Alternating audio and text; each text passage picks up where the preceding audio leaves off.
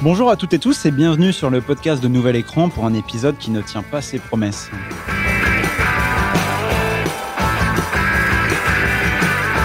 Mirror, mirror, yeah. Mirror, mirror, yeah.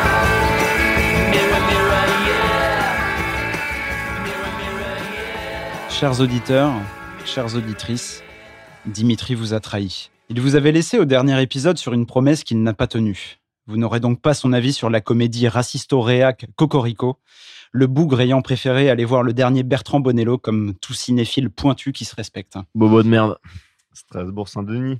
Mais je ne vais pas m'acharner sur toi aujourd'hui, Dimitri. Déjà parce que je n'ai pas tenu cette promesse non plus, mais surtout parce que tu es privé de ton double féminin pour cette émission.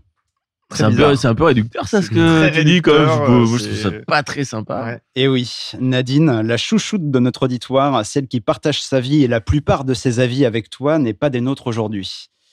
C'est donc un Dimitri esselé que je vais confronter avec mon acolyte, Alors, elle est juste partie boire des coups, hein, tout va bien. avec mon acolyte Charlie, dont la présence d'un film britannique au programme du jour a suffi à le faire revenir parmi nous. c'est con, il était à chier.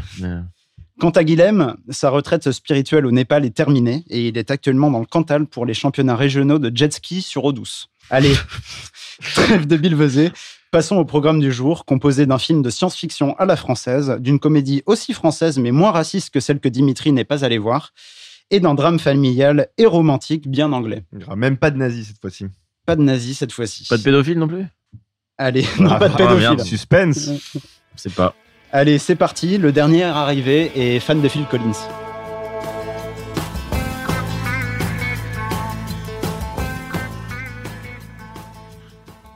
Bah donc on commence aujourd'hui avec euh, le Dali de Quentin Dupieux avec 6A comme euh, les six comédiens qui interprètent euh, le fameux artiste peintre très complet du XXe siècle.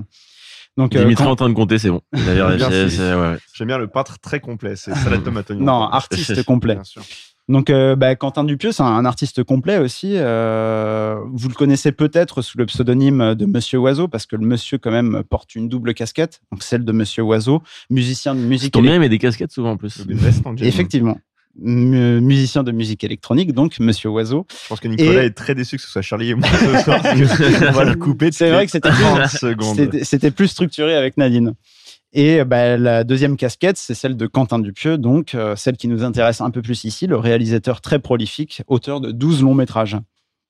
Donc, euh, bah, Quentin Dupieux, après un moyen métrage intitulé Non-film, il réalise Steak, son premier long en 2007, avec euh, Eric Ramsey. Alors moi, pour la petite histoire, c'est un film que j'ai vu, j'avais euh, 12, 13 ou 14 ans, je me souviens plus exactement, et je l'avais loué au vidéo club de ma ville avec ma petite sœur en se disant, tiens, on va regarder un bon, une bonne Plutôt que de comédie. dire ta ville, tu peux dire que tu viens de Cholet. Faut De pas avoir Cholet, honte, Nicolas. voilà, dans faut l'assumer. Il y a des trucs comme ça. Oui, mais après, tout le monde ne connaît pas Charlie Cholet. et tant mieux pour eux. Mais euh, non, mais voilà, on avait loué ce film en se disant, tiens, encore une comédie avec Eric Ramsey, on va passer un bon moment. Et on avait passé un moment étrange. Et, euh, et oui, bah, je l'ai revu quelques années plus tard et j'ai compris parce que bah, j'avais vu euh, d'autres films de Quentin Dupieux entre temps. Mais, euh, mais effectivement, Steak, c'est un premier film C'est pas un truc Eric- que tu vois à 12 ans, quoi, je pense. non, et puis c'est un film voilà, qui a été vendu comme euh, la comédie avec Eric Ramsey, alors que c'était vraiment un film d'auteur avec Eric Ramsey, certes, mais euh, qui, euh, qui allait un peu plus loin que ça. Et, euh, mais euh, en 2010, c'est Rubber et son histoire de pneu serial killer qui donne à Quentin Dupieux son statut d'auteur à suivre. Et d'ailleurs, vous connaissez le nom du pneu de, de Rubber? Je m'en souviens. Michelin dans le film Non. Je sais plus. c'est Robert. Robert le pneu. Ok. Voilà. Robert, Robert, Robert, le, Robert le pneu euh, serial, euh, serial killer. J'ai compris la ref, ouais. ouais. Donc après deux autres films euh, tournés aux États-Unis, il revient en France, mais pas tout à fait parce qu'il est tourné euh, à Los Angeles avec Réalité en 2014, mettant en scène Alain Chabat en réalisateur de films d'horreur à la recherche du cri le plus effrayant qui soit pour son film. Depuis, il s'entoure des meilleurs acteurs et actrices francophones et sort un voire deux films par an, de Haut Poste à Yannick, en passant par Mandibule, Le Dain, Incroyable mais vrai ou encore euh, Fumée fait tousser. Et bonne nouvelle, si vous voulez découvrir son univers hilarant fait de mouches géantes, de tortues maléfiques ou de sociétés secrètes qui kidnappent des animaux, cinq de ces films sont dispo gratuitement sur l'appli France TV.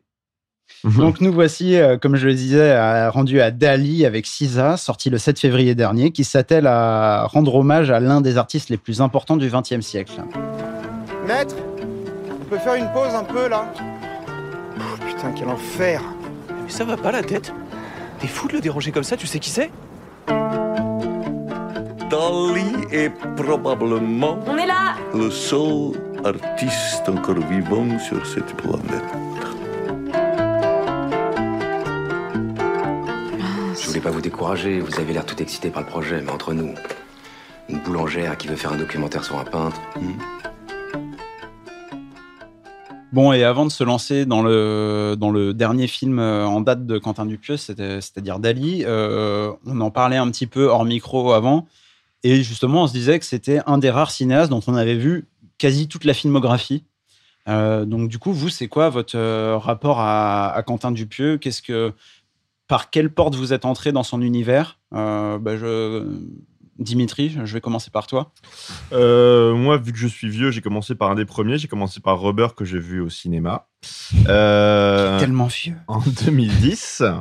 Et euh, donc, les effectivement, je pense que tu vas à peu près dire la même chose que moi, mais c'est vu qu'il a commencé à une époque où, où on a tous commencé à regarder des films, où on avait bien commencé à regarder des films en ce qui me concerne, euh, ben, on les a tous vus les uns après les autres. Et c'est un cinéaste qui est pas chiant à regarder parce que tous ces films, c'est des petits bonbons d'une heure dix. Mhm. Donc en fait, c'est jamais ennuyeux d'aller voir un Dupieux et de se dire, euh, voilà, j'ai deux heures devant moi, je vais voir le film. Euh, c'est pas, euh, c'est pas aller voir un Scorsese où euh, ça, ça demande Ça dure beau- 3h30. quoi. Exactement. Donc c'est des petits bonbons et je pense que c'est aussi la, la raison pour laquelle beaucoup de gens ont vu en fait tous ces films. C'est parce que c'est des petits bonbons faciles à, faciles à gober. Et Voilà. toi, Charlie Bah, moi, je reprends le terme triplement employé par euh, Dimitri de bonbon. Euh, moi, j'avais vu Rubber aussi en premier, donc sur un écran de HP 15 pouces, mais pas, pas au cinéma. Alors après, je l'ai revu au cinéma. Et effectivement, Quelle édition, quelle année euh, le HP alors c'était un HP gris de 2011. Voilà. D'accord, très bien. Euh, j'ai plus le modèle exact, mais je pense que ça intéresse tout le monde, donc j'en reparlerai dans le prochain podcast. Non, mais je et après, du coup, j'ai quasiment tout vu, euh, sauf Fumer fait tousser que j'ai que j'ai zappé. Mais en fait, euh, voilà, ce qu'il y a, c'est c'est ce qu'on disait, c'est qu'on n'a jamais été déçu par des films de Dupieux, et euh, et ça, c'est c'est hyper rare en fait, des trucs. Alors peut-être que euh, tu peux toujours te dire, c'est pas son meilleur, c'est pas son meilleur, mais en fait, à chaque fois, tu passes un bon moment. Et euh, moi, ça m'est jamais arrivé de pas me marrer devant de ces films. Ça m'est jamais arrivé de trouver le cadre ou la photo dégueulasse. Enfin, il y a toujours des atmosphères qui sont hyper euh, propres à lui. Il y a une vraie patte, tu vois, qui rend l'univers toujours très sympa. Il y a toujours un- une espèce de loufoquerie qui est, qui est un peu cool. Et, euh, et c'est pour ça qu'en fait, le fait d'être jamais déçu, après, c'est effet boule de neige. Tu vas tout le temps voir les films parce que tu sais que le moment sera cool quand tu vas voir le film. quoi. Je dirais Oui. que c'est vraiment des petits bonbons. Non, mais c'est exactement ça. mais Alors, moi- quel type de bonbon Est-ce que Euh, tu pourrais. plutôt Dragibus. Ah, plutôt d'un mais, mais plutôt sur euh, la deuxième partie de sa filmographie, parce que moi, bah, comme je le disais en, en introduction, moi, je l'ai découvert très tôt euh, sans savoir qui c'était et quel était son projet artistique derrière. Tu C'est-à-dire- savais pas que c'était Mister Oiseau euh, Non, non, moi, quand, quand je l'ai vu, euh, ouais, à 13-14 ans, moi, je connaissais même pas Monsieur Oiseau à cette époque-là. Je, je le voyais n'avais jamais parce pris que de drogue, contrairement à maintenant. voilà, c'était un film avec Eric Ramsey et voilà. Et euh, Alors moi, quand j'avais 7 ans, j'avais une peluche flattérique. Vous savez très bien qui était Monsieur Ah. Oiseau à l'âge de 7 Et 8 la ans. pub pour Lévis. Mais. Exactement. on a- on a- voilà, euh, très bien, une émission de débat où on n'a pas tous eu la même enfance. euh, Donc je reprends ce que j'ai dit. En fait, j'ai découvert Quentin Dupieux à travers ma peluche, ce qui est ce qui est quand même un truc assez précieux quoi. Mais Je l'ai euh, encore. Mais euh, donc, euh, du coup, ouais, moi, j'ai découvert Steak très tôt, sans savoir de quoi il s'agissait, sans connaître le projet artistique qu'il y avait derrière. Et j'avais été un peu décontenancé et même un peu déçu à l'époque. Et, euh, et j'ai découvert ensuite en fac de ciné à Poitiers. euh, J'étais allé euh, voir un film au cinéma Le Dietrich. Pour les Pictaviens qui nous écoutent, euh, vous reconnaîtrez. Et, euh, et j'avais vu la bande-annonce de Wrong, qui m'avait beaucoup intrigué, sans savoir de qui c'était, pareil. euh, et j'étais allé voir Wrong. Et je me suis dit, waouh, c'est trop cool, Long. Euh, J'ai trop envie d'en connaître plus sur le réalisateur qui a fait ça. C'est Quentin Dupieux. Et euh, bah, j'ai vu, ah, il a fait Steak. Ah, mais d'accord, ok, moi je comprends mieux. J'ai revu Steak. J'ai ensuite vu Rubber. Et ensuite, bah, à chaque fois qu'il a sorti un film, je suis allé le voir. Et c'est euh, c'est assez intéressant. Ce qui fait que bah, moi, je suis euh, très client de son humour, très client de son univers. Et je suis pas très objectif du coup quand un film de Quentin, du, Quentin Dupieux sort parce que bah, à chaque fois, ça marche sur moi vraiment. quoi. Et, euh, mais par contre, la première partie de sa filmographie est, euh, est peut-être moins drôle, moins décomplexée euh, que la deuxième partie qui tourne un peu plus en France, ou en tout cas avec euh, un casting français. Euh, la première est beaucoup plus dans le registre de l'absurde, voire du, le registre surréaliste, alors que la deuxième va plus dans le- la comédie de boulevard absurde, mais euh, plus comédie de boulevard vraiment comédie, quoi. Surréalisme, Dali. Dali, voilà. Et euh, bah alors Dali, qu'est-ce qu'il en est? Dimitri, tu commences? Je crois que c'est toi qui es euh, le moins emballé. Ouais, ben euh, alors pour en revenir, ça revient un petit peu à ce que je disais tout à l'heure sur les films de Quentin Dupieux, c'est que moi je trouve, je me, trouve ça toujours très plaisant, pas forcément toujours très intéressant. Euh, j'avais beaucoup aimé pour les pour parler des derniers, j'avais moyennement aimé Fumer fait tousser, je trouvais assez banal, même si à la base euh, cette idée de super-héros me- m'excitait assez, mais finalement bof. Yannick est incroyable, je pense que tous les gens qui l'ont vu l'ont trouvé super. Si vous l'avez pas vu, allez le voir, c'est vraiment dingue. C'est peut-être le moins Dupieux-esque, c'est le plus le plus classique, mais il est incroyable et c'est vraiment- lié notamment. Ouais, ça reste un format la- vachement voilà. Bah, c'est peut-être la quand porte même. d'entrée la plus accessible et pour. la euh, performance de Raphaël Quenard joue beaucoup euh, dans- oui, dedans. Bien sûr. Et euh, donc Dali, on revient vers un Dupieux, je trouve un peu plus classique, où on a donc bah, on a cette espèce de loufoquerie, on a des, des passages dans le temps, on comprend pas très bien où on est. Euh, J'ai trouvé très intéressant le fait d'avoir donc plusieurs personnes qui jouent qui jouent euh, Salvador Dali, euh, qui, en, fait presque un, alors c'est très con de dire ça, mais un anti-biopic. On, finalement, on, se fout de sa vie, mais on est, plutôt autour du personnage, qui était un personnage qui était euh, aussi euh, très télévisuel, presque autant que connu pour sa tête que pour sa peinture. Donc ça joue très bien là-dessus. Après, bon, bah, j'ai trouvé ça assez classique, pas forcément, pas forcément très intéressant. Je sais pas ce que t'en as pensé, Charlie, toi. Bah moi en fait j'ai trouvé ce que j'ai trouvé super cool dans le film, c'est de faire un film qui s'appelle Dali, donc sur Dali, euh, en y mettant la même loufoquerie que lui, tu vois. C'est en fait de se rapproprier, se rapproprier la l'approche artistique de du peintre pour en faire un film. Et en fait, moi j'y ai un peu vu un truc. Il y a, il y a tout un tas de trucs réflexifs dans le film de de plein de films dans, dans le film, de rêves dans les rêves, etc., etc., qui font que pour moi, il y a un peu un truc de, pas d'identification, mais de parallèle entre euh, la- l'approche du cinéma de Dupieux, l'approche de la peinture de Dali, tu vois. Genre, euh, je suis pas le meilleur, enfin, techniquement, tous les deux, c'était pas les meilleurs, mais dans leur singularité d'approche, il y avait vraiment un truc, je trouve, qui, Je suis pas d'accord avec toi parce que techniquement, Dali, c'était un grand peintre pour le coup. C'était Mais, un, ah, un oui, vrai non, grand mais- peintre. Et euh, mais- Dupieux, pour moi, c'est un, c'est un, ouais, mais c'est un très bon technicien. Euh, bah, je me trompe peut-être, mais ils se vendaient pas comme ça en tout cas. Mais effectivement, euh, en fait, ils, ils, ils ont tous les deux toujours été capables de faire. Enfin, personne est capable de faire ce qu'ils font. Donc, dans cas, ce- à, ce sens-là, Parce qu'effectivement, là, pour le coup, je vois ce que tu veux dire. Le rapport, le rapport entre les deux. Et enfin, ça m'étonne pas du tout qu'un mec comme Dupieux euh, aime un mec comme Dali. Enfin, Ah, il y a une réelle filiation ouais. entre les deux, ça c'est Ouais. sûr. Oui, on est d'accord.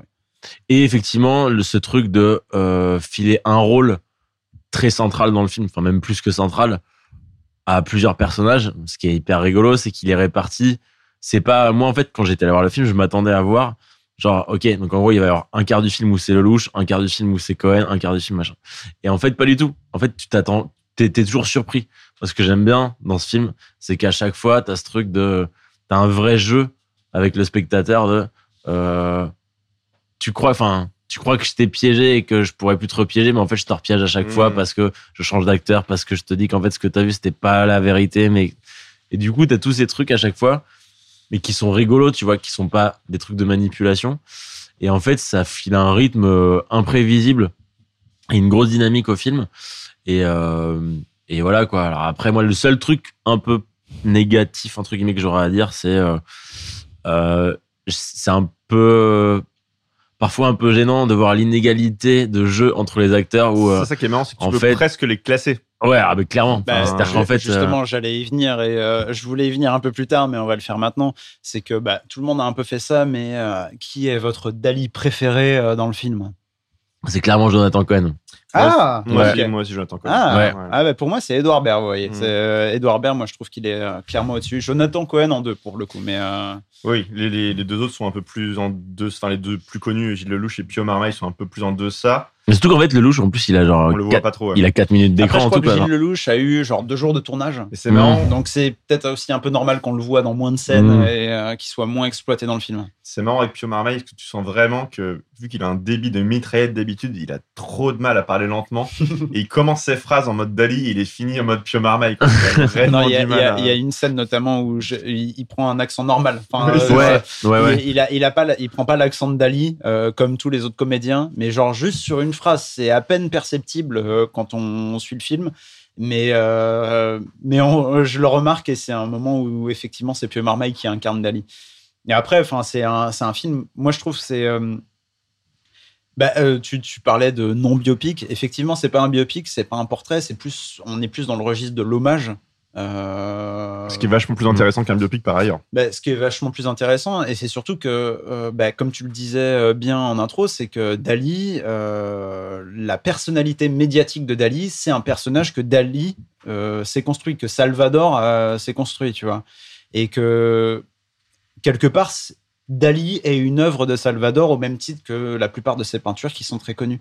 Et, et j'ai l'impression que Quentin Dupieux s'intéresse plus à cette partie-là, ce qui explique déjà le fait qu'il y a qu'il y a six acteurs, bon, on va dire cinq, parce qu'il y en a un sixième qui est euh, présent à peu près trois secondes à l'image, mais euh, qu'il y a six acteurs en tout cas qui incarnent Dali. En fait, c'est comme si Dali était un puzzle euh, qu'on pourrait jamais vraiment résoudre parce qu'on aurait toujours une vision incomplète de qui était ce personnage, ce grand artiste. Bah, moi, ce que je trouve super bien, en fait, c'est juste, voilà, enfin, tu parlais d'antibiopic, et effectivement, moi, je, ce que je retiens de ce film, au-delà du fait que j'ai passé un bon moment, que ce soit drôle, que les costumes soient incroyables et que tu vois toute la partie technique, genre du cadre, des couleurs, de tout ça qui est, super bien, du montage, du rythme, en fait, c'est ça qui est hyper efficace et ce qui fait, à mon avis, dans tous les Dupieux qu'on passe un bon moment, c'est là l'approche de je, je vais faire un film sur Dali qui était un mec perché et du coup, l'approche de mon film à moi, faut qu'elle le soit aussi. Et je trouve ça hyper fort d'avoir fait un truc de euh, faire un film sur Dali, c'est faire un film un peu comme Dali l'aurait kiffé ou pensé ou fait.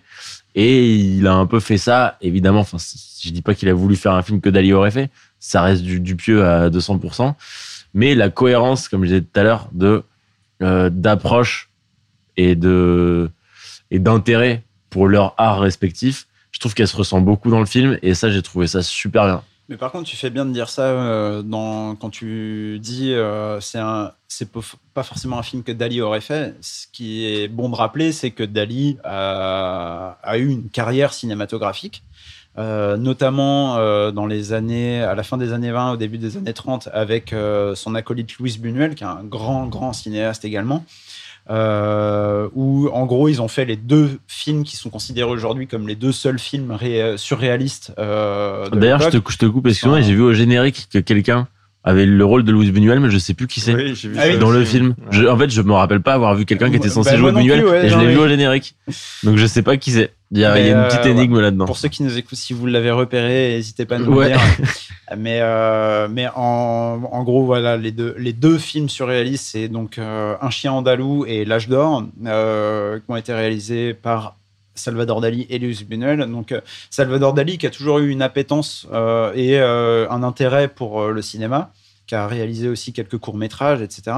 Mais qui, qui, est, resté quand même plus ou moins éloigné, qui, n'a jamais franchi le pas de produire un long métrage, un film, etc.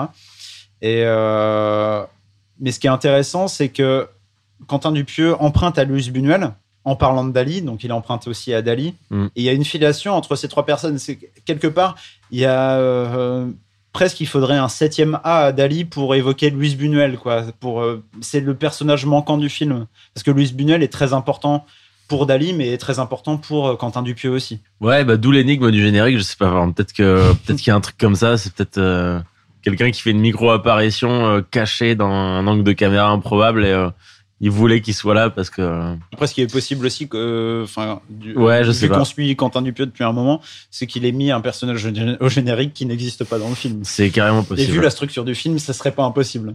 Non, non, non. D'ailleurs, je pense même qu'il y a des petites. Si on revoit le film, je pense qu'il y a d'autres feintes que tu vois pas comme ça parce que, comme je disais tout à l'heure, et moi, c'est ce qui m'a plu, c'est l'aspect euh, échange. Tu vois vraiment un échange avec l'écran, avec le cinéaste et le film.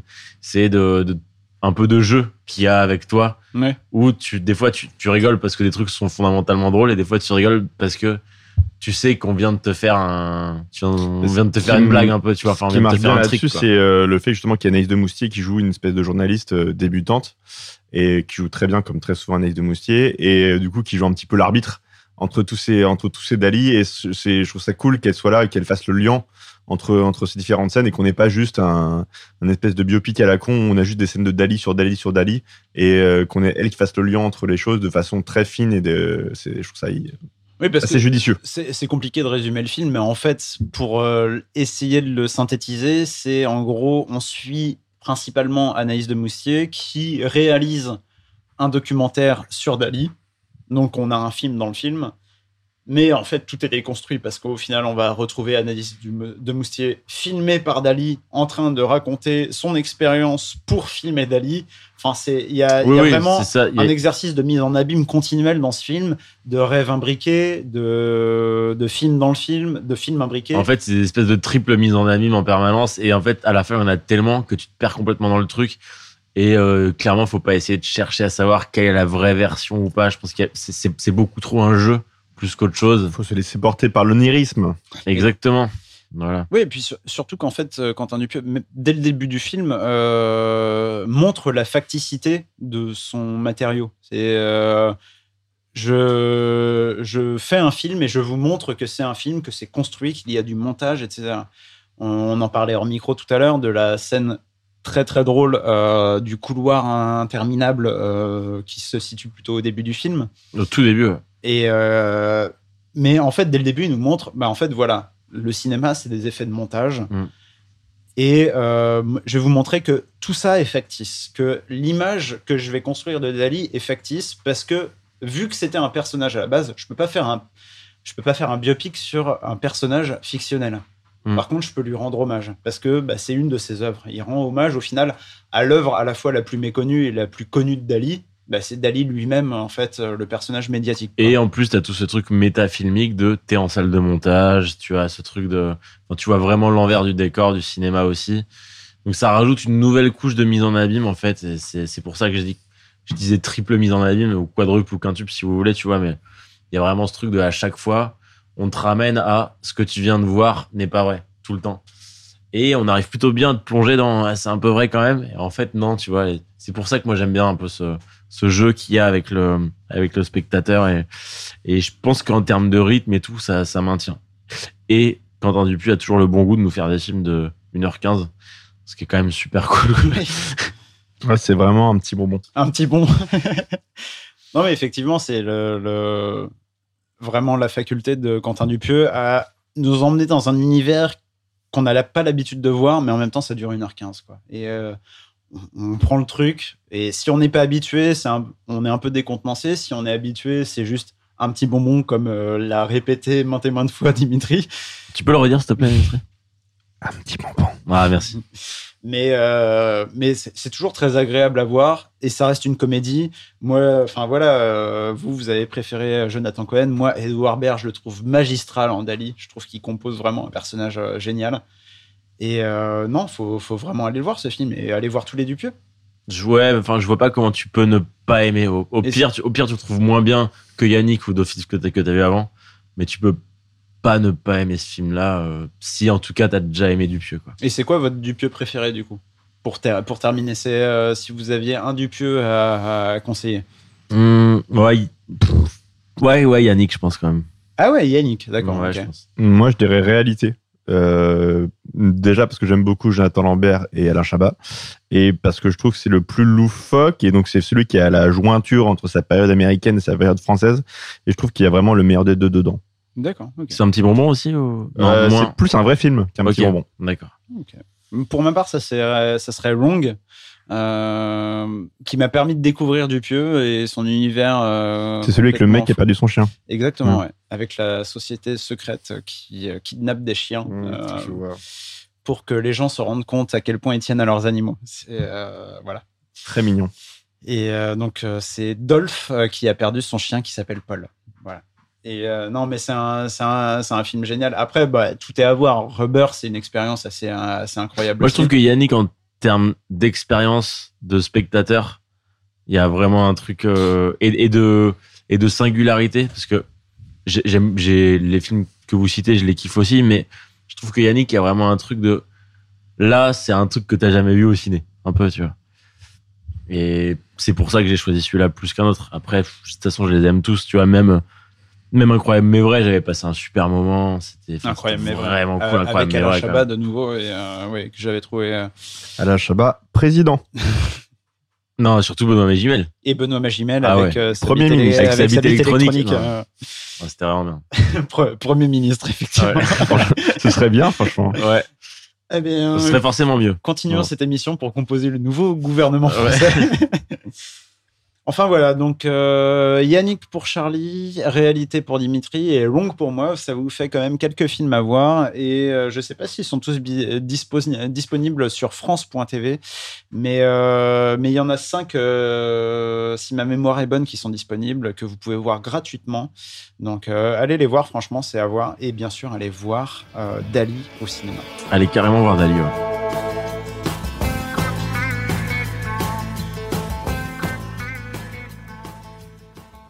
Bon, on enchaîne euh, non pas avec euh, Cocorico, mais avec le film qu'a préféré euh, voir Dimitri à la place de celui-ci, La Bête de Bertrand Bonello.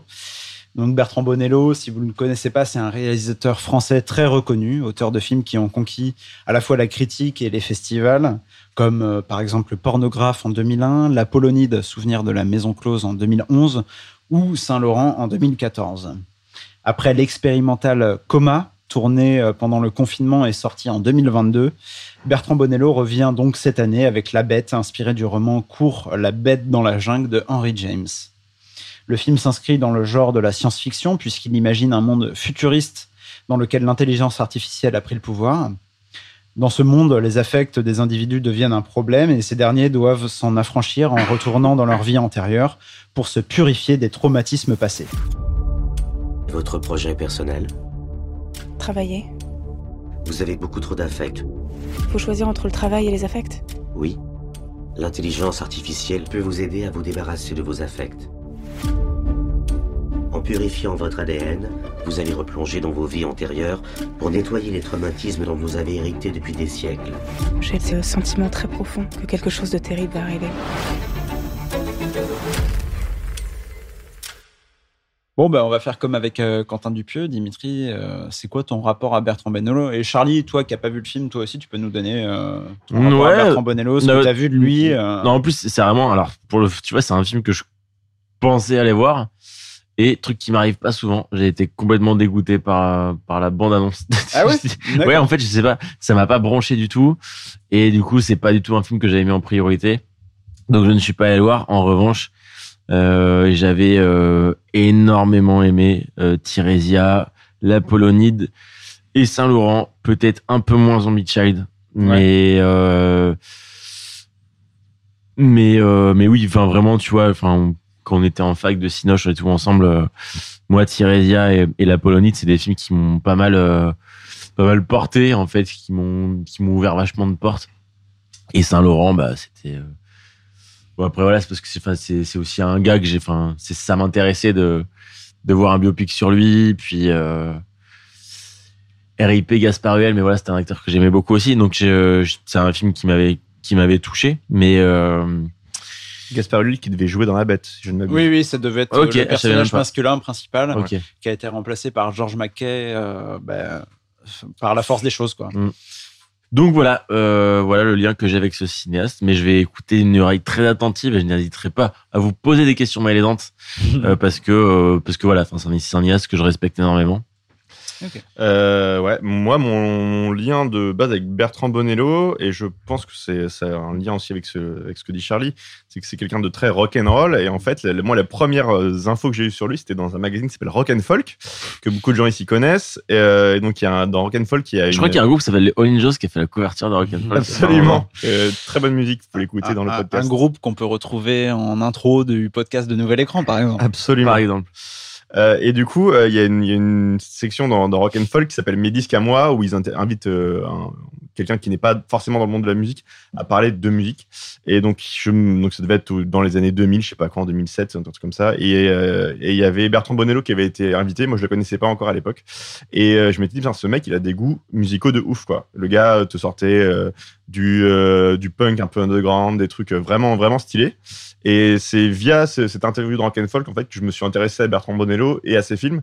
Et c'est un éclairage qui a, qui a vachement bien marché, en fait, parce que quand tu sais que ce gars a des super bons goûts musicaux, notamment en termes de rock and roll, bah, tu comprends très bien ses films, en fait, où tu sens qu'il y a vraiment un truc. euh, il n'y a pas forcément du rock dans tous ses films, mais il y a, il y a cet esprit-là, quoi. Et donc, par quel film Ouais, t'as il y a- il y a- commencé il y a à- l'esthétique un peu quand même, il y a un truc, tu vois. T'as commencé par quel film dans la filmographie de Bonello? Et voilà, du coup, j'ai commencé assez tard. J'ai commencé avec Saint-Laurent. Ok. Et voilà. Et euh, après, j'ai essayé de rattraper un petit peu. Le dernier que j'ai vu, c'était Zombie Child. J'ai pas vu Coma comme beaucoup de gens. Je pense que pas grand monde a vu Coma. Non, effectivement. Et euh, Moi, je l'ai vu. Voilà. C'est le premier Bonello que j'ai vu Il y d'ailleurs. a des gens pour euh, qui le confinement a été très long. Et donc voilà. D'accord. Ben, moi, ben, comme je viens de le dire, c'est euh, Coma que j'ai vu en premier en 2022, euh, qui est un film assez expérimental. Et euh, ben, je vais y revenir un petit peu plus tard quand on, quand on parlera du film du jour, La Bête, mais qui est un film très théorique et qui se place, en tout cas moi, dans mon, dans mon approche un peu moins du côté de l'affect. Et euh, enfin, j'ai, je ressens moins d'émotion devant ce genre de film. Mais du coup, j'ai rattrapé quand même euh, euh, bah, l'Apollonide, qui est son film le plus célèbre aujourd'hui, enfin celui qui, a fait le plus parler de lui, que je trouve parmi ceux que j'ai vus être son meilleur. J'ai rattrapé Zombie Child aussi, que je trouve intéressant, mais beaucoup trop théorique également. Et, euh, et La Bête, on y vient, bah, que j'ai trouvé très intéressant, mais trop théorique également. Mais ça met. Mais c'est en fait, enfin, ouais, dans son cinéma, je crois qu'on l'a toujours un peu reproché ce truc un petit peu Ouais. élitiste. Mais c'est peut-être ça qui te. euh, on- je comprends, tu vois, que des gens soient dérangés par ça. Ouais, complètement. En Je- tout cas, dans certains films, pas forcément Saint-Laurent.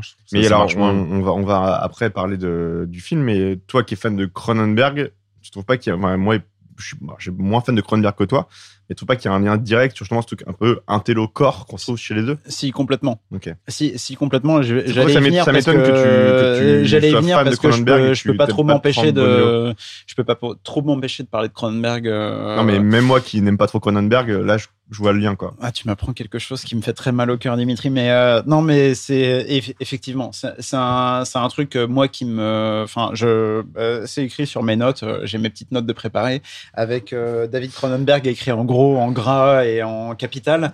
Mais On pense pareil avec Nicolas. mais non, mais effectivement, c'est euh, en tout cas la bête. Moi, m'avait vraiment évoqué le cinéma de Ok, Cronenberg. ok, Hmm, d'accord. Euh, après, Cronenberg, je, enfin après, moi je m'y suis beaucoup plus intéressé et je trouve que Cronenberg, dans sa filmographie, qui est aussi beaucoup plus large, Cronenberg est plus vieux aussi, il a fait plus de films. Je trouve que très, Cronenberg très a, vieux, ouais. a réussi à Il a des transmettre, lobes d'oreilles immenses. à transmettre plus d'émotions et à rendre ses films théoriques, mais à la fois intéressants sur le plan émotionnel. Ok. Et donc, pour en revenir à la bête, parce que c'est quand même le sujet qui nous intéresse aujourd'hui. Commençons avec la bête. Vas-y, Dimitri, dis-nous tout. Euh, alors moi, je l'ai trou- j'ai trouvé le film donc, très intéressant, très théorique. Vous avez raison sur le sujet, mais ça me pose pas de problème. Moi, j'aime bien les films euh, qui, euh, qui me font réfléchir et qui me prennent pas Strasbourg, pour un, Saint-Denis. et qui me prennent pas pour un con. Parce qu'il y a beaucoup de films qui te font réfléchir, mais qui te prennent pour un con. Là, c'est pas le cas.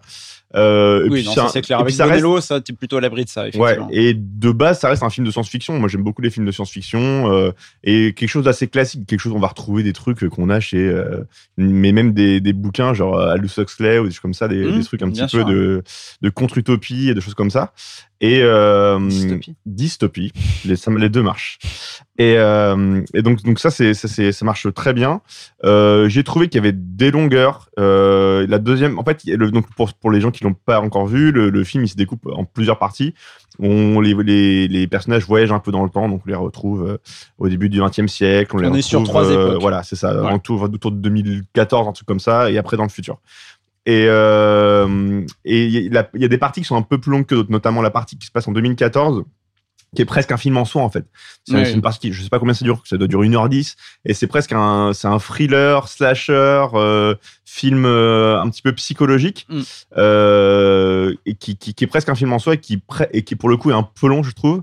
Et sur cette partie-là, moi la, la, la, la chose qui, à laquelle j'ai le plus pensé donc pour parler d'un autre cinéma et d'un autre auteur, c'est on parle souvent souvent, très souvent à tort, les gens, dès que c'est un petit peu chiant, un peu complexe, on, Hum, c'est un film lynchien. et là, je trouve que c'est un film lynchien de ouf, et c'est même pas un film lynchien, c'est juste un film Mulholland Drivien, quoi. C'est le film, c'est il est inspiré, mais pour le meilleur, hein, mais c'est inspiré de Mulholland Drive de ouf. Bah, surtout que ça se passe à Los Angeles, euh, la partie. euh, Ah oui, bien sûr, La non, partie dont tu parles. ouais, ouais. Alors, je, sais- je sais pas si t'as vu ce, ce, ce, ce truc David Lynch. euh, Enfin, t'as- ça t'a pas marqué plus que ça? Je crois que c'est une de ses rêves, en tout cas, Ouais. hein, à, Bah, à c'est- Bonello. et oui, après, il en parle pas lui vraiment, mais euh, effectivement, enfin, c'est un truc qui peut qu'on peut évoquer facilement. Après, moi, euh, tu me parles David, moi je dis Cronenberg, je dis pas Lynch, mais euh, Personne n'est parfait. Il y, en a, qui aiment euh, Los Angeles, il y en a qui aiment le Canada. Personne, euh, voilà, c'est Effectivement. c'est pas grave. Et euh, mais du coup voilà, donc j'ai trouvé cette partie-là était un petit peu longue. Sinon, je trouvais le film hyper équilibré. On va évidemment pas vous parler de la fin, mais j'ai trouvé que la fin était vraiment incroyable. Et, et ouais, un bon film de science-fiction. C'est vraiment c'est c'est pas le film de l'année, mais c'est je trouvais c'est un film théorique, équilibré, euh, qui parlait de sujets hyper intéressants sur euh, les problèmes liés aux nouvelles technologies, des, vraiment des problèmes d'actualité. Et euh, on voit très bien que c'est un film qui a mûri pendant le Covid, lié à notre éloignement les uns des autres et aux connexions qu'on peut faire les uns avec les autres. Et j'ai trouvé que c'était un film moderne et euh, vraiment un film d'aujourd'hui finalement. Non, mais tu fais bien de parler de, des problèmes liés au Covid parce que c'est un truc qu'il avait déjà exploité du coup avec Coma.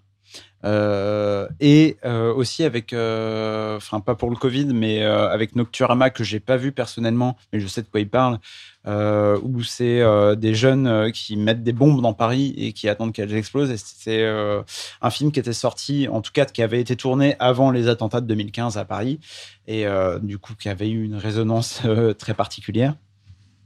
Et là, c'est un film qui réfléchit. Enfin, le film sort après l'avènement de ChatGPT et ben, le développement très très rapide euh, des intelligences artificielles et qui imagine un monde futuriste dans lequel les intelligences artificielles ont pris le pouvoir. Et ce qui est intéressant, c'est qu'il imagine un monde où ces intelligences artificielles ont pris le pouvoir, mais pas de manière forcément néfaste. En tout cas, c'est assez contrasté. Ouais. Je veux dire, c'est euh, c'est pas forcément glorieux. Si on n'aime pas les sentiments. euh, Non mais voilà, non mais c'est pas forcément glorieux, mais je veux dire c'est pas des intelligences artificielles qui se disent ok les humains nuisent à l'humanité, Terminator. donc il faut tuer l'humanité et enfin, voilà exactement c'est pas c'est pas Terminator, c'est beaucoup plus contrasté et euh, et ça je trouve ça intéressant, je trouve que c'est une approche euh, de science-fiction assez intéressante et ça se mélange aussi à du fantastique parce que bon le le fait de revenir à ses vies passées, de retourner dans ses vies passées, bon là, ça appartient plus au registre du fantastique. Et euh, mais le mélange des genres dans tout ça est, est vrai, est vraiment intéressant. Effectivement, ce que tu disais par rapport à Cronenberg, moi j'ai vu, beaucoup de liens, notamment sur euh, son dernier film, Les Crimes du futur, où euh, il imagine un monde où les personnes ont perdu toute sensation et ils sont obligés de de créer des performances artistiques euh, vraiment poussées pour ressentir un petit truc. Et, euh, là, en fait, on, est pareil. C'est qu'on est obligé d'aller fouiller dans ses vies passées pour ressentir quelque chose, pour au final ne plus rien ressentir. Et je trouve que c'est très intéressant que deux cinéastes, euh, bah, Bertrand Bonello, il a quoi? Il a 55 ans euh, et Cronenberg 80 mais c'est deux, euh, deux réalisateurs qui s'inscrivent à peu près dans, le même, euh, dans la même génération à peu près, qui imaginent un monde futuriste dans lequel on perd nos émotions, on Un perd... monde futuriste dans lequel il y a Léa Seydoux. hein, et, Léa Seydoux, effectivement, le, elle le sera déno- là en 2070 le- dénominateur commun, euh, dénominateur commun, pardon, euh, c'est que Léa Seydoux est présente dans Les Crimes du futur et dans La Bête. Et euh, voilà, est-ce que Léa Seydoux est le, le visage que l'on veut voir dans un monde futuriste euh, Je pense où, que c'est euh, elle les en fait. émotions le- et les, Je pense que les sensations sont, ont disparu Je pense que c'est elle qui est derrière tous ces films-là, qui les écrit secrètement. Non, mais après, moi, ce que je trouve, c'est que c'est un film qui, euh, qui réfléchit vachement sur le médium cinéma aussi. C'est-à-dire que je pense que bah, du peu de films que j'ai vu de Bertrand Bonello, je pense que c'est quelque chose qu'il exploite euh, depuis un certain temps. C'est que euh, depuis euh, l'avènement du cinéma numérique, par rapport au cinéma argentique avant, ben, en fait, on est passé d'un cinéma où quelque chose était imprimé sur une pellicule, donc il y avait quelque chose de physique, un truc qui n'était fait que de codes, de 1 et de 0. Et euh, en fait, dès l'ouverture du film, Bertrand Bonello euh, nous montre euh, Léa Seydoux sur fond vert et nous montre toute l'artificialité du cinéma numérique, mais essaye de lui donner une matérialité aussi, notamment en utilisant la technique du data moshing, qui est une sorte de bug euh, informatique pour les vidéos, qui donne un travail presque, enfin, qui donne un aspect presque pictural à l'image. Euh, on l'a vu notamment dans Holy Motors de Los Carax, qui est utilisé, dans une scène au, euh, cimetière du Père Lachaise. Et également beaucoup plus récemment dans Les Chambres Rouges, le film canadien euh, sur le serial killer. Et, en fait, je trouve intéressant le fait que Bertrand Bonello filme souvent l'image dans l'image. Il, a, il essaye de donner une matérialité à quelque, à quelque chose qui n'en a pas, à quelque chose qui n'est fait que de code. Et je trouve que bah, par rapport au discours qu'il tient sur le fait de, bah, de l'amour, de la persistance de l'amour, de la solitude aussi, euh, je trouve qu'il y a un lien à faire entre ces trucs-là. Je sais pas ce que vous en, enfin, je sais pas ce que t'en penses, Dimitri, toi qui as vu le Oui, film. mais, et euh, puis euh, alors je n'ai pas lu le, le mini-roman euh, d'Henry James, Moi non mais, plus. euh, mais j'imagine que ce roman ayant été écrit à la fin du 19e siècle, ça ne parle pas forcément de ça. Non, mais, du coup, mais- du coup, il a, il a réussi justement à- à- avec ce- cette histoire qui parle de gens qui se rencontrent à travers les âges euh, à inscrire là-dedans la technologie. Donc on a vraiment ce, ce- effectivement comme tu dis, ce mix entre euh, l'évolution de l'amour qui est en fait le même euh, qu'on soit en 1900 ou en 2075 et euh, la technologie qui elle évolue et qui, qui est hyper intéressante en fait. On veut vraiment mais comme comme les plus grands films de l'histoire comme Terminator ou Robocop l'ont montré avant. Mais est-ce que quelque part, vraiment il- enfin l'évolution de- du fait que l'humain en fait restera l'humain et les technologies ont beau évoluer on a beau avoir des trucs 3D machin euh, en fait on restera juste des humains et c'est bien. Mais est-ce que quelque part, dans, ce- dans la partie futuriste du film, il dit pas que euh, bah, tout est artificiel et que tout a tendance à s'effacer et que ça, se Certains- ça se déshumanise en fait? certains resteront des humains euh, d'autres deviendront des robots mais ceux qui restent deviendront des robots ne sont plus humains donc T'es philosophe Voilà. un peu, toi hein je t'en vas la cruche à l'eau qu'à la fin elle se brise Mais bref, euh, Bonello, La Bête, euh, un film intéressant, théorique, euh, mais intéressant. Non, non, il je vais- tourne un petit peu en rond, mais c'est à voir. C'est c'est que c'est compliqué d'en parler. C'est vraiment un film Oui, oui. compliqué. je pense que de tous les films dont on a parlé depuis le début du podcast, je pense que c'est le, le plus, le plus complexe, qu'il se passe beaucoup de choses. Et comme tu dis, c'est très théorique. Et euh, c'est difficile aussi d'en parler sans trop, trop, en haut- trop, trop spoiler. Et euh, c'est trois films en un film. C'est un petit peu juste pour juste pour finir, c'est un peu mon reproche, c'est que donc on a dit c'est un film qui se passe sur trois trois périodes. Et j'ai trouvé que ça manquait un petit peu de d'huile de coude entre les entre les périodes et que c'était un petit peu trois films séparés. Oui, oui. Et euh, il y a des choses hyper intéressantes. Il y a des choses qui sont un peu chiantes. Et voilà. Ça manque Film de intéressant, liant un peu parfois, complexe ouais, je suis d'accord. Et ouais, un peu difficile à à manipuler. Ok. On est plutôt d'accord euh, là-dessus. Est-ce que Charlie, ça correspond à ce que tu as vu de, de Bonello jusqu'à présent ou pas? Ça te parle non, ou pas? bah moi, ce que, en tout cas, ce qui me parle, c'est ce que vous avez dit sur la partie très théorique et, euh, et la complexité qu'il peut y avoir dans un film. Et en même temps, ces espèces, enfin, ces espèces de films divisés en chapitres, là, j'ai l'impression que c'est une mode et ça commence un petit peu à me saouler, moi, genre, de faire des fi- de faire Alors, c'est pas euh, vraiment chapitré, c'est pas ce qu'on a films dit. dans le film. euh, Mais c'est, euh, mais ça manque de liant. Je suis d'accord Mm. avec toi, Dimitri. C'est que des fois, on passe un peu du coq à l'âne euh, d'une époque à l'autre, et, euh, et il manque le petit truc, qui, tu vois, qui, qui lie les deux époques, qui lie les deux scènes qu'on va avoir. Et je suis assez d'accord avec Dimitri sur ce, sur ce sujet-là. Si je suis d'accord avec Nicolas, je pense qu'on peut s'arrêter là parce que c'est assez rare pour le, Oui, pour le voilà.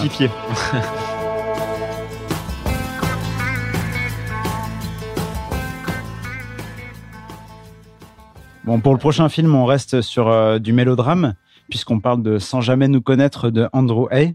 Andrew Hay, c'est un réalisateur britannique dont c'est le cinquième long métrage. Sans jamais nous connaître, euh, nous raconte donc l'histoire de Adam, euh, joué par Andrew Scott, scénariste qui tente de trouver l'inspiration en replongeant dans un passé traumatique, alors qu'il vit dans une tour londonienne quasi vide, où il fait la rencontre de Harry, interprété par Paul Mescal, voisin mystérieux et attirant. Hello. Hi. Saw you looking at me from the street. I'm assuming you're not with anyone. Never see you with anyone.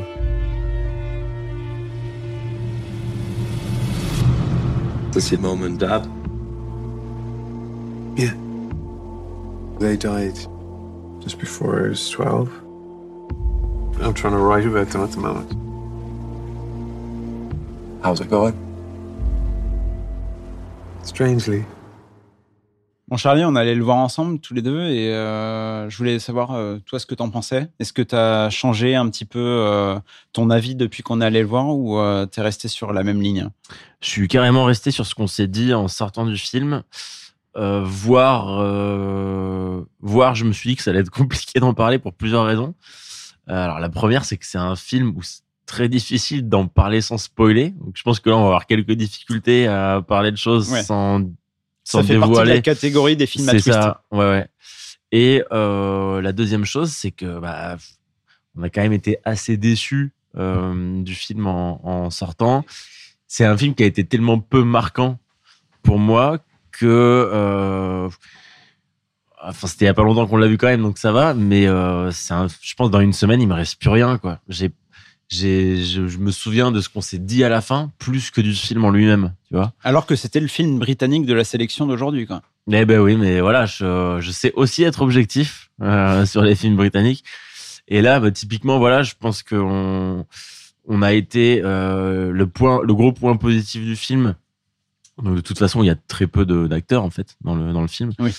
Donc euh, Bon, on peut en dénombrer euh, quatre. Ouais, donc Paul Tequila et, euh, et Adam Scott sont très euh, sont très bons dans leur dans leur rôle respectif.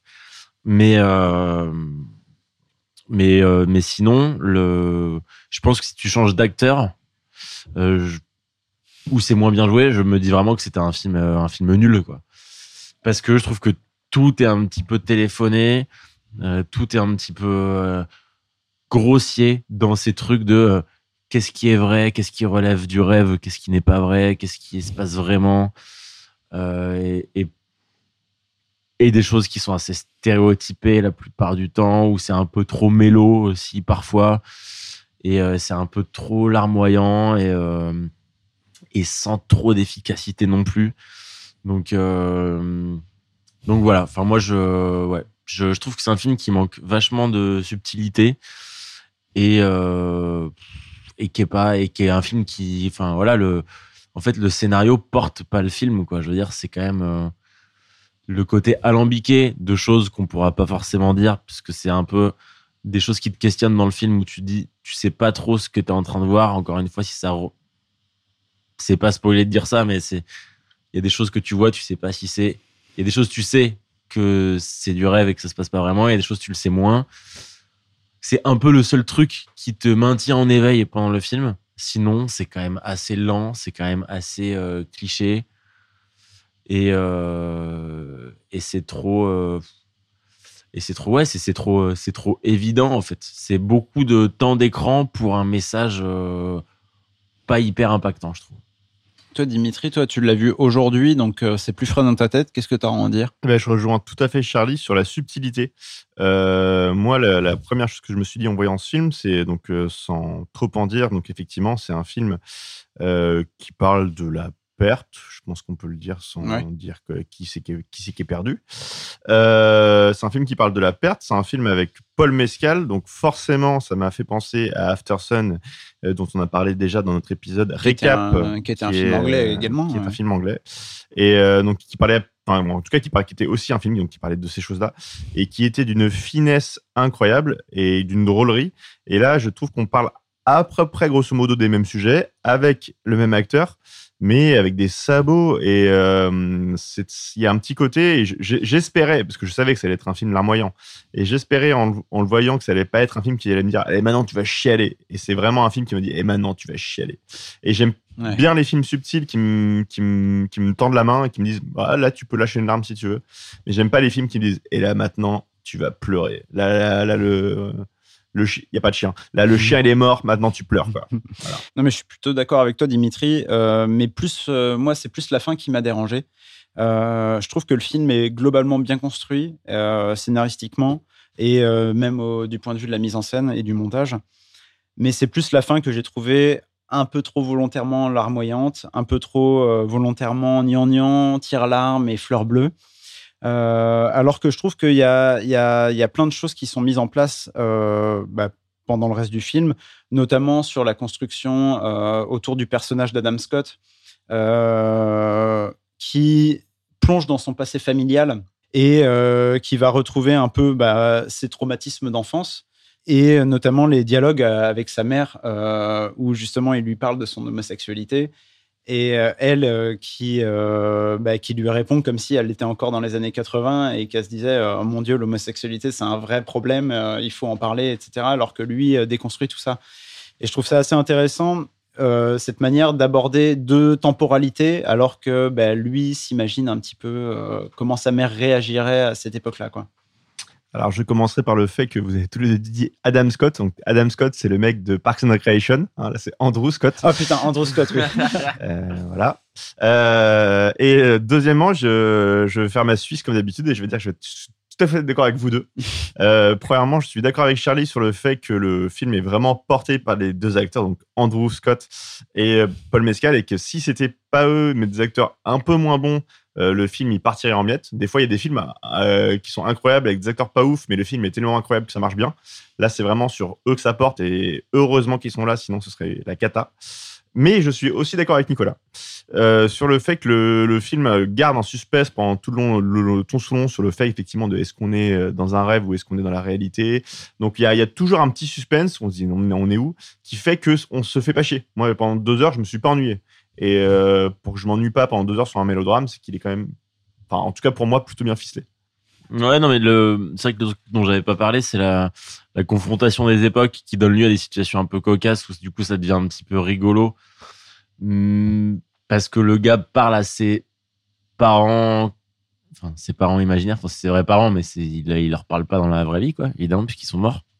Donc c'est pas possible, hein. Oui, parce que le passé traumatique que je euh, que je que j'expliquais voilà. tout à l'heure, c'est la mort de ses parents quand il était assez jeune. Donc en fait, c'est rigolo de voir un gars de 2020 qui va annoncer à ses parents des années euh, 80 qu'il est homosexuel et du, de la réaction qu'ils ont et de t'inquiète pas, euh, à Londres c'est complètement ok aujourd'hui d'être homosexuel alors qu'avant ça ne l'était pas. Mais euh, mais en fait, pour moi, là où là où je te rejoins pas, c'est que quand tu dis que ouais l'aspect scénaristique du film est euh, ok, moi je trouve pas. Globalement c'est un peu l'histoire d'un mec qui va euh, qui dans ses rêves va annoncer à ses parents qu'il était homosexuel et qu'il les aime beaucoup et qu'il regrette qu'il soit mort. En fait, quand tu sors de là, il reste plus grand chose, quoi. Sauf que, enfin, moi, je passe pas deux heures devant un film pour euh, voir un mec euh, qui a pas eu le temps de dire à ses parents qu'il était homo, tu vois. Après, c'est euh, c'est en fonction de comment on imagine le film, comment on l'interprète, Ouais. parce que le film garde pas mal d'ouverture à ce niveau-là. Et euh, on peut imaginer le film comme un film sur l'homosexualité, sur l'acceptation de l'homosexualité, et également sur euh, ben, euh, un passé traumatique, notamment familial, et les, les expériences inabouties qu'on a eues avec sa famille. Et à ce moment-là, toi, tu l'as ressenti plus comment dans, dans quel sens? Non, moi, il y a un truc que j'ai plutôt bien aimé, c'était peut-être que là, du coup, je me, que je me contredis un peu, mais finalement, quand il va annoncer à ses parents son homosexualité, c'est pas un truc de trop calculé, et c'est un truc qui pour lui est complètement ok. et c'est plus les parents qui sont ridicules de euh, trouver ça, enfin de percevoir ça comme un truc un peu weirdo. Tu vois, on n'est pas non plus chez Xavier Dolan où c'est genre euh, euh, l'histoire d'une vie de dire euh, ben voilà papa, voilà maman, je suis homosexuel, puis c'est comme ça quoi. Et en fait là c'est pas. Il nous fallait un accent. Ouais, il fallait, fallait non, un accent. fa- fallait que je le fasse. Mais, mais euh, et là, c'est pas comme ça. Et justement, l'aspect que ce soit complètement ok aujourd'hui et que les parents le pichent pas, ça rend les parents un peu ridicules. Ça fait, c'est la seule scène un petit peu rigolote du film, tu vois, je pense. Il y a un peu d'humour, quand même, Il y a un peu d'humour quand même globalement quoi. Et il y a aussi une scène que dont je voulais parler, qui est leur première scène de, de sexe en fait, que, que je trouve assez percutante parce que tu Contre euh, Andrew Scott et Paul Mescal. Ouais, qui, euh, qui montre quelque chose euh, qui est pas toujours montré au cinéma. C'est pas, enfin, c'est assez. Ouais. Pour le coup, là, c'est assez subtil. Mais, euh, mais de voir un mec ramasser du sperme sur le torse de son, de son partenaire, c'est pas, c'est pas hyper fréquent. Donc euh, voilà. c'est- Pas dans le Non, mais je tenais, euh, classique. en tout cas. Voilà, mais je, c'est, un truc qui est pas fréquent euh, au cinéma. J'ai trouvé ça, pour le coup, assez subtil. Mais voilà, c'est un des seuls trucs vraiment positifs que j'ai dans le, dans le film. Après, là où je rejoins Dimitri, c'est que j'ai pas non plus passé un mauvais moment devant. Mais euh, des films, on- surtout nous, on en voit quand même un paquet par an. Celui-là, clairement, il va pas, il va pas rester quoi. Ça, ça doit s'entendre au micro, mais euh, c'est assez compliqué de parler de ce film sans en dévoiler euh, C'est toutes pour les ça, ouais. arcades narratives. C'est pour ça qu'on euh, tourne un peu en rond, qu'on se contredit un peu parce qu'il y a des moments où tu voudrais dire des trucs, tu peux pas trop les dire finalement. Donc, euh, Bon, en tout cas, est-ce que vous conseillez de voir ce film euh, moi, je pense que les gens peuvent s'en passer.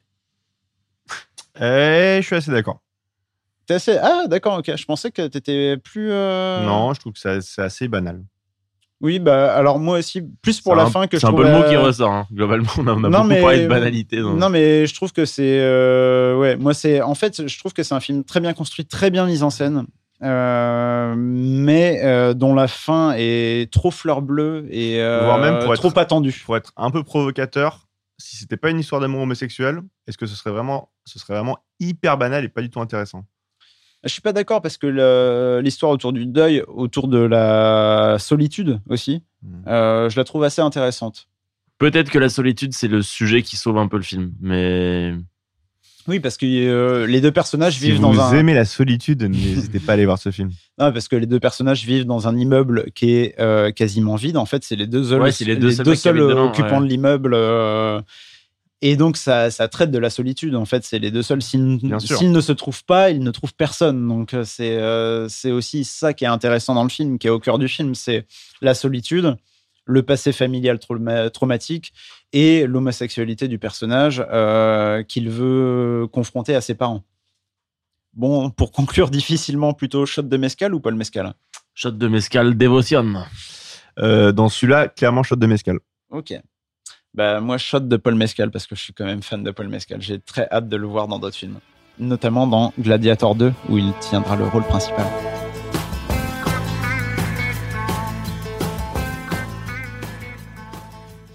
Bon, et on va finir rapidement sur euh, quelques films et séries, mais plutôt séries aujourd'hui, euh, qu'on a vu et dont on voulait vous parler. Je commence avec Dimitri, qui a vu Raël, le prophète des extraterrestres, de Antoine Baldassari et Manuel Guillon, qui est euh, accessible sur Netflix. C'est un documentaire qui parle de la secte des Raéliens, qui est une secte qui a, qui a commencé dans les années 70 et qui est encore d'actualité aujourd'hui. Donc c'est pour ça que le documentaire est particulièrement intéressant. Et au cours de ce documentaire, on voit l'évolution de cette secte et comment, euh, à partir de racines vraiment new age des années 70, où on a un truc qui est très basé sur la sexualité, sur le partage, un mouvement très hippie, très proche de ce qui a pu se passer euh, à San Francisco dans les années 70, 60-70. On est passé dans les années 2000 à quelque chose de plus new age, quelque chose basé sur la génétique, l'ADN. Raël adore dire l'acide des ox- désoxyribonucléiques pour dire l'ADN parce que c'est vachement plus scientifique à l'époque de Dolly. Puis euh, comment le mouvement... Alors attends, explique euh, Dolly. Dolly, c'est la brebis clonée euh, on est par les, par les Écossais, par un, laboratoire écossais dans 2000-2001, quelque chose comme ça. Et euh, puis après, comment le mouvement, ce- cette secte s'est euh, au, cours des, au cours des dernières années. Et donc le, le documentaire est particulièrement intéressant parce qu'on retrouve à la fois des gens qui ont fait partie de la secte mais qui n'y sont plus, des gens qui sont des journalistes qui ont investigué euh, tout ce qui concernait cette secte, mais également, et ça j'ai trouvé ça hyper intéressant, des gens qui étaient des Raéliens dans les années 70 et qui le sont encore actuellement, Ouais. qui sont encore embrigadés et qui ont accepté de parler. Et euh, donc, le, le fait d'avoir ces trois personnes, enfin ces trois types de personnes, ça donne quelque chose de très équilibré. Euh, bon, bien sûr, glo- globalement, on comprend que ces gens sont des putains de tarés, mais, mais c'est ça rend la chose hyper intéressante et on comprend un petit peu à la fois comment on, on peut rentrer dans une secte, euh, que beaucoup de gens peuvent rentrer dans une secte finalement, et euh, comment on peut se laisser euh, vraiment brigader dans ces choses-là et dans des trucs complètement ouf. Enfin, c'est là on parle d'une secte où euh, le, le postulat de base c'est un gars qui a rencontré des extraterrestres qui s'appellent les Elohim, euh, qui lui ont appris qu'il était le fils de Dieu, le cousin de Mahomet, le grand-père de Et le frère de Jésus. et le frère de Jésus. Et, euh, et, donc, et donc, ce gars, c'est ça qui est pas cool, en fait, c'est que ça pourrait être marrant comme ça. Mais en fait, il en a profité. C'est pas Sylvain Durif. quoi. C'est pas Sylvain Durif parce qu'il en a profité. Il y a eu, il y a eu, il y a des agressions sexuelles, Le il y, a eu des, il y a eu des viols. Euh, le gars en a profité pour Sylvain Durif. Le gars en a profité pour gagner beaucoup d'argent. Mais en fait, c'est marrant que t'en parles parce qu'en fait, c'est vraiment Sylvain Durif en malin, quoi. Le mec Ouais. a eu globalement la même vision. Effectivement, il a pas l'air très malin. Mais- non, mais c'est Sylvain Durif en ambitieux, quoi. mais C'est il s'est dit, ça. il s'est dit, ok. Alors je sais même pas s'il s'est dit, j'ai vu, des- ok, j'ai vu des extraterrestres où je, enfin, où je- il y a moyen de se faire du fric et de se taper des meufs en disant ça quoi. Et c'est assez effrayant et c'est très très bien fait. Et euh, je sais pas ce que t'en as pensé toi, Nicolas. Ouais, bah, moi, tu, dans notre euh, groupe euh, Messenger sur lequel on discute, tu m'as dit que tu avais vu la série. Du coup, je l'ai binge-watché en une journée. Et, euh, effectivement, en fait, c'est très intéressant parce que moi, de Raël, je connaissais les mots-clés secte, français et extraterrestre. Et c'est à peu près tout. Et en fait, c'était assez effrayant de découvrir à quel point cette secte va très loin, à quel point elle est mondialisée, à quel point elle est encore présente aujourd'hui et euh, jusqu'où c'est allé. Et justement, moi, ce qui m'intéressait, c'était ton approche scientifique, étant scientifique euh, toi-même, euh, Dimitri, sur bah, justement tout l'aspect. euh, parce qu'en gros, il prône le clonage comme le futur de l'humanité, comme. comme étant le salut de l'humanité même, et un accès à la vie éternelle, et, et tout le- une grosse partie du documentaire qui est, euh, est une mini-série en quatre épisodes, repose sur le fait que euh, la, la secte raélienne, enfin la religion raélienne, a réussi à cloner un être humain, mais il n'y a aucune preuve aujourd'hui. Il ne semblerait que ce ne soit pas le cas. Voilà. Mais euh, ce que tu dis par rapport à la science, c'est super intéressant parce qu'en fait, effectivement, ça montre euh, comment la science peut être utilisée euh, presque contre elle et par des gens qui utilisent la science non pas comme un, un moyen d'expliciter les choses et de, de montrer aux gens, enfin, de- vraiment juste un outil pour découvrir le monde, mais comme quelque chose d'imposé en disant voilà, nous on est les scientifiques, on sait qu'on peut faire ci, qu'on peut faire ça, et ce qui est vraiment de l'anti-science au possible, mais c'est vraiment, et ça, ça on, on, va pas faire un podcast politique, mais ça rappelle un petit peu tous ces gens qui euh, guérissent le cancer avec des jus, des jus de fraises, euh, et qui vont dire c'est comme ça que ça se passe, quoi, et qui n'utilisent pas la science comme un outil, mais comme un comme une façon de d'in- d'inféoder des gens, quoi. Et euh, c'est assez effrayant. Et oui, et puis moi, ce qui m'a beaucoup marqué aussi, c'est de voir euh, en fait la construction progressive d'une religion où tu te dis, merde, dans peut-être dans 500 ans, euh, il y aura des, Réa- des Raéliens qui n'auront pas vécu cette période comme nous on l'a vu, qui n'auront pas vu le documentaire de Netflix et qui se diront, ok, Raël, il a vraiment rencontré les Elohim, euh, les extraterrestres, euh, qui lui ont dit euh, d'être le messager des Elohim sur Terre qui lui ont demandé de promouvoir le clonage. c'est assez effrayant en fait de voir comment ça se construit, comment des gens commencent à y croire très facilement. Moi, moi, ce qui me fascine dans des trucs-là, euh, c'est c'est à quel point tout ce qui est sectaire et les trucs de chaman et tous les délires à la con, tu vois, alors, à quel point tu peux euh, convaincre des gens d'un truc euh, avec des mots enfin qui n'existent pas ou des mots que tu transformes tu vois. Là tu vois tu parlais c'est quoi les les éloïsmes? Les Elohim. les Elohim et tu vois c'est comme ceux qui parlent euh, qui parlent d'énergie qui parlent de- tu vois tous ces mots qui sont transformés ou genre en fait tu vois. Genre de de enfin tout ces- tout ce vocabulaire réapproprié Mm. pour l'intérêt enfin souvent à partir de la science fait, bien sûr. S'approprier un vocabulaire scientifique pour en faire un truc Ce spirituel. que je disais, c'est que le- Sauf qu'en fait, euh, l'énergie, c'est des kilowatts ou des kilocalories, si tu veux. Mais c'est pas genre des. euh, Et le mec dit pas ADN, il dit acide désoxyribonucléique, mais on s'en fout, c'est la même chose en fait. Mais ça fait juste plus compliqué. Oui, voilà, c'est ça. C'est plus oui, genre- quoi. c'est- vraiment utilisé. Ça fait le mec de, qui sait de quoi il parle. Voilà, ça- Ouais, ouais. c'est ça. En fait, c'est vrai, c'est c'est ce, enfin, c'est transformer le dictionnaire pour prendre des gens pour des cons, quoi.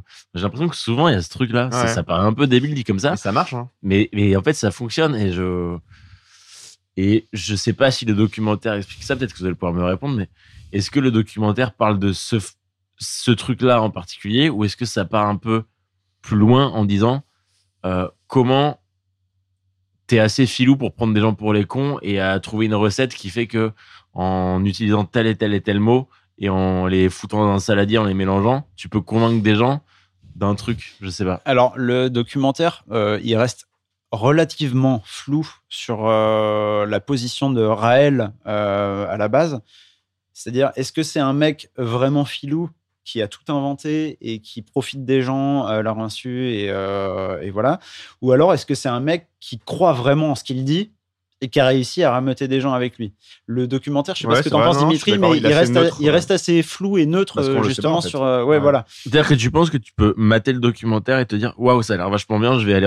Non. Non, non, non. Non, En c'est fait, quand même, il y a pour il y a moi, quand même une position qui est un, un prise. euh, truc que je trouve que le documentaire montre bien, c'est le fait que le gars se dit en fait, il y a moyen de faire plus. Genre, il commence, c'est un mec, un binoclard qui va euh, à Champs-Élysées, ouais. Champs-Élysées, là, dans les années 70, et qui dit J'ai vu des extraterrestres. Ok, ça marche. Il y a quatre mecs qui le croient. Il fait Ok, ça marche. Et ben, on va tous aller dans le sud de la France et faire euh, une colonie. Ça marche. Ok, ça marche. Ok, donc maintenant, euh, les plus belles femmes euh, d'entre vous, c'est mes anges et je vais avoir le droit de coucher avec qui je veux. Ça marche? Ok, ça marche. Et vous n'avez pas le droit de dire non. Vous n'avez pas le droit de dire non. Ouais, Euh, ouais, maintenant, vous devez tous me filer 10% de votre salaire. Ça marche? Ok, ça marche. Et c'est c'est comme Alors, ça graduel. 10%, ça monte, ça monte, 10% ça monte, ça pour la ça monte. cause, 10% pour la cause et 1% en plus pour moi. Voilà, c'est ça. C'est un Ouais, truc de malade. Aujourd'hui, ouais. personne ne, ne sait où est l'argent. Parce qu'en fait, le but, c'est de construire un- une ambassade pour accueillir les Elohim, donc les extraterrestres, sur Terre. Ambassade qui n'est toujours pas construite.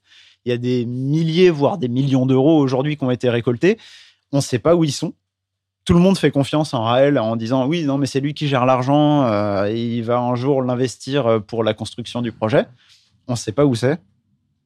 Et euh, il n'y a rien de construit à l'heure actuelle. Quoi. Et en, tout- en tout cas, c'est, enfin, genre, on, on vous raconte plein de trucs là, mais c'est pas des spoils en fait. Euh, On vous raconte 10% de ce qu'on Ouais, a appris sûr. dans cette, euh, dans cette série. C'est, c'est assez fascinant et c'est assez fascinant de voir bah, comment une religion se construit, comment une euh, secte se construit, et voir aussi euh, justement le, les, les flous qu'il y a euh, les front, à la frontière entre la religion, la secte, et euh, voir aussi bah, comment ça se passe entre les différents pays, parce que justement au début il est en France, mais il va finir par s'exiler au Canada et aux États-Unis. Ce sont des pays où qui sont plus laxistes sur qui sont choses. beaucoup plus laxistes, où au final, ben, aux États-Unis, euh, tu crées une religion, enfin, c'est une religion, quoi. C'est considéré comme une religion. En France, c'est beaucoup plus compliqué de faire ça.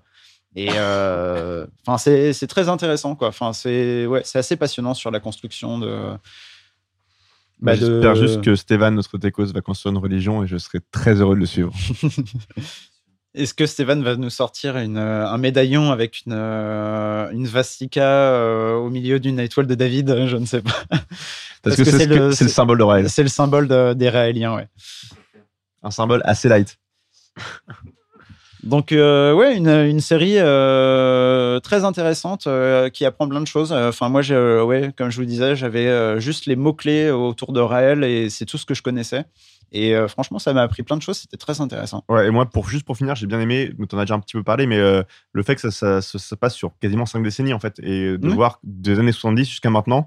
Et ce qui fait un peu flipper, c'est que la secte continue très fort au Mhm. Japon, très fort en Afrique, et euh, c'est pas fini du tout, quoi. Oui, non, mais c'est que ça commence en France, ça, ça s'exporte oui, au Canada, aux États-Unis. On voit du pays. Et ouais, Ja- le Japon aujourd'hui, l'Afrique qui Et se développe. Juste pour finir, euh, les petits looks de Raël sont incroyables. Petite, euh, petite euh, truc de moine blanc, petit chignon. Ah, il a des, euh, il a des looks très très beaux. C'est Jésus peut en. Non, mais du coup, il est encore vivant. Ouais, il, est, il est encore vivant. Il, vit au, crève, il- bah- vit au Ja- il vit au Japon. Il va pas juste- tarder à claquer, visiblement, vu. Bah, il il a a 77, 77 ouais. ans, ouais, Ok. 75 Et quand ans, il claque, peut-être ça va résoudre le problème, non? Bah apparemment non. le mec se prend apparemment il a tout prévu Justement, pour que ça peu- continue voilà, ce quoi. que-. Notamment en Afrique, il y, a des, il y a des Raéliens et des chefs raéliens qui sont prêts à reprendre le flambeau. Donc, Ok, d'accord. comme Jésus finalement. Est-ce que les religions monothéistes sont des sectes À voir? Non mais non mais c'est ce que je disais tout à l'heure, c'est justement très intéressant de voir comment ça se construit et euh, enfin la base de tout ça, c'est juste un mec qui dit euh, bah, j'ai vu des extraterrestres, ils m'ont dit ça, vous me croyez, vous me croyez pas quoi. Enfin à la base c'est vraiment ça en fait et c'est ça qui est intéressant et c'est qu'il y a des gens qui ont décidé de le croire et c'est ça qui a créé le mouvement à la base. Donc euh, ouais, allez voir cette série, franchement c'est assez passionnant. Et la chanson des Elohim est incroyable. On va l'entendre beaucoup en plus euh, sur les quatre épisodes. Et euh, ben, moi, pour finir, euh, je voulais vous parler d'une euh, d'une série également, mais fictionnelle cette fois-ci, en vous parlant de Fargo, la saison 5 de Fargo, qui est disponible sur MyCanal. Qui est une série qui a été créée par Noah Hawley, qui est inspirée du film Fargo des frères Cohen, qui est sorti en 1996. Et en fait, bah, c'est une série qui est euh, assez intéressante et qui euh, plonge dans les États-Unis. Euh, c'est une étude sans concession de ce, pays à travers les époques, toujours dans ou autour de l'État nordique du Minnesota. Moi, mes préférés, je sais pas si vous avez vu la série, vous, autour de moi, mais il y a cinq saisons, du coup. La première saison, pour moi, reste la meilleure à ce jour et la plus fidèle aussi à l'esprit du film des frères Cohen. La deuxième saison était assez, assez géniale aussi, euh, parce que la première saison se passe euh, dans les années 2010, la deuxième dans les années 70. La troisième revient euh, autour des années 2010, la quatrième dans les années 50 et la cinquième en 2019. Et la cinquième se passe vraiment dans l'Amérique trumpiste. Euh, elle est excellemment mise en scène, vraiment. Le premier épisode, c'est un- une, master, euh, une masterclass de pilote de série. C'est vraiment un premier épisode qui te donne envie de voir le reste de la saison. C'est tout simplement génial. On a un personnage hyper impactant, hyper fort. On a envie d'en savoir plus sur lui. On a un passé mystérieux qu'on a envie de découvrir euh, au fur et à mesure. Enfin, tout est réuni pour donner envie de voir la suite. Donc cette saison s'attaque au sujet douloureux euh, des violences faites aux femmes au sein d'une communauté religieuse ultra patriote et menée par le shérif Roy Tinman, qui est incarné par John Hamm, donc euh, que vous connaissez peut-être comme étant l'acteur euh, principal de Mad Men. Et, euh, et non, ouais, non, c'est une saison bah, qui a un effet loop sur l'Amérique trumpiste et post-trumpiste, et euh, enfin qui est assez passionnante, surtout à l'orée d'élections euh, présidentielles américaines euh, qui ne vont pas tarder à advenir. Donc voilà, je vous conseille vraiment cette série. Je vous en dis pas plus parce que vraiment cette saison est repose beaucoup sur de- des retournements scénaristiques, sur beaucoup de cliffhangers également. Et euh, je veux pas trop en dire, mais juste voilà, c'est une série très actuelle, une saison très actuelle euh, qui fait honneur à cette série et qui euh, redore aussi le blason de cette série qui s'était un petit peu perdu sur les saisons 3 et 4, qui étaient un peu en dessous, même si très intéressantes, qui étaient un peu en dessous des deux premières saisons. J'ai deux questions. La première, c'est est-ce que les épisodes se dégustent comme des petits bonbons non, on n'est pas chez Quentin Dupieux. Très bien. Euh, alors, même si euh, quelque part, il y a un peu de ça dans la saison 5, euh, qui, est- qui a un côté beaucoup plus spectaculaire que les autres saisons. Et ma deuxième question, c'est est-ce qu'il y a des Elohim? Non. Très bien. Et non, malheureusement non. Mais il y a de la, il est beaucoup question de religion dans cette, dans cette saison. Et bien voilà, c'est euh, sur cette euh, dernière recommandation qu'on va clore euh, l'épisode du jour. Je l'oublie souvent et pourtant il est toujours là. Je remercie Stéphane Toujours vivant, toujours debout. Qui euh, nous enregistre, euh, qui mixe euh, nos épisodes, euh, qui est toujours là avec nous. Il fait des blagues et tout, mais il est cool, J'oublie hein. souvent de le remercier, mais au fond de moi, je le pense. C'est euh, c'est un mec en or. Sans lui, il n'y aurait pas d'épisode, il n'y aurait pas de podcast. Donc euh, merci à lui. Et si vous êtes suffisamment pour aller lui acheter un micro, et vous pourrez entendre ces, euh, ces petites blagues à la Laurent Baffy. le sniper. Le sniper Le de sniper muet pour Si l'instant. vous voulez entendre le sniper de Nouvel Écran, lui ôter son silencieux, achetez-lui un micro. Et euh, ben, merci également aux Linjos qui nous permettent toujours d'utiliser leur musique euh, pour euh, notre, notre podcast adoré. Et euh, ben, merci à vous aussi, Dimitri, Charlie. De rien, toujours un Ben. Voilà, merci à aux toi. absents, Nadine et Guilhem, euh, qui nous rejoindront la prochaine fois certainement. Bien sûr. Et euh, Guillaume, je sais pas, ça fait deux fois de suite, là, à mon avis, ça sent le. Ouais, mais là, après les Ouais, championnats de jet ski, je sais pas, je pense Ouais, que c'est bon, il va peut-être revenir, mais on verra, on verra. Mais en tout cas, merci aussi à vous qui nous écoutez et on vous dit à très vite pour de nouvelles aventures et peut-être euh, le Dune de, de- le Dune 2 de Denis Villeneuve. À voir. Hashtag un micro pour Stéphane. Allez, ciao à tous. Ciao. Ciao.